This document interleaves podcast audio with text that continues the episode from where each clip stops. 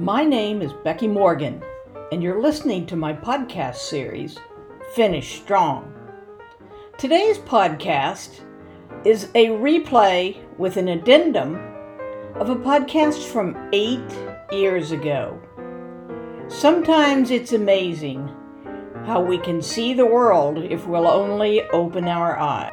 In the United States, the rush to the South and away from labor unions was followed by the rush to China for its even cheaper labor.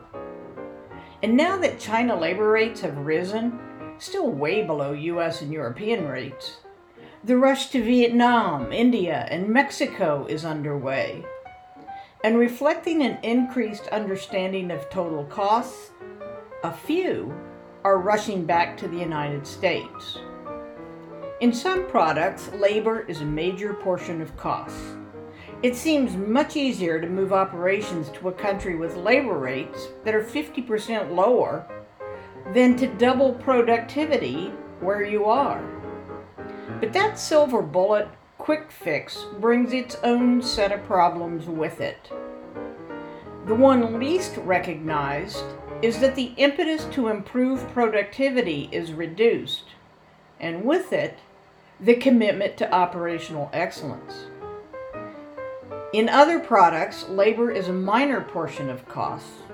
It doesn't make sense to locate those operations based on labor rates, yet some companies try anyway. If you look at a profit and loss or P&L statement, you'll find many items under the expense category in addition to labor. The challenge is that labor seems to be the easiest one to impact. Just get rid of some people or pay them less, cut their hours. Voila, labor costs are down. But good leadership understands that low labor rates are not the holy grail. There's no need to move all over the world chasing one light item on the P&L. Good leadership understands customer service, delivery lead times, total cost of ownership, and other items not specifically listed on the P&L, but that are crucial to the one number that matters, the bottom line. Now for the addendum. To all the manufacturers that are striving so hard to reduce labor costs, let's quit pretending that employees are our most important resource. Because those who really do care Consider their employees talent. Talent to be developed. Not to just sit there and be an expense item, but to contribute to the ongoing value of the business, to learn and grow every day so they can increasingly add value to the market. They're not an expense to be chopped. They're how your business is going to endure. Those who know that have a chance. Those who don't, not so much.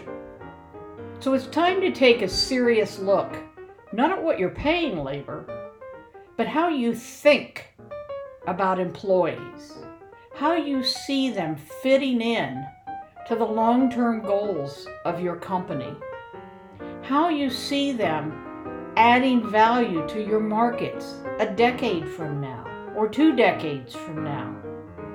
They're going to have to learn and grow, and you're going to need to invest in them. Let's change our thinking. Let's realize that the Holy Grail isn't low labor rates or even low labor costs.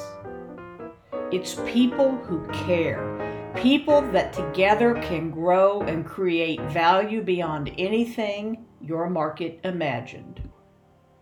They're not a line item. Let's get real. And let's start that now.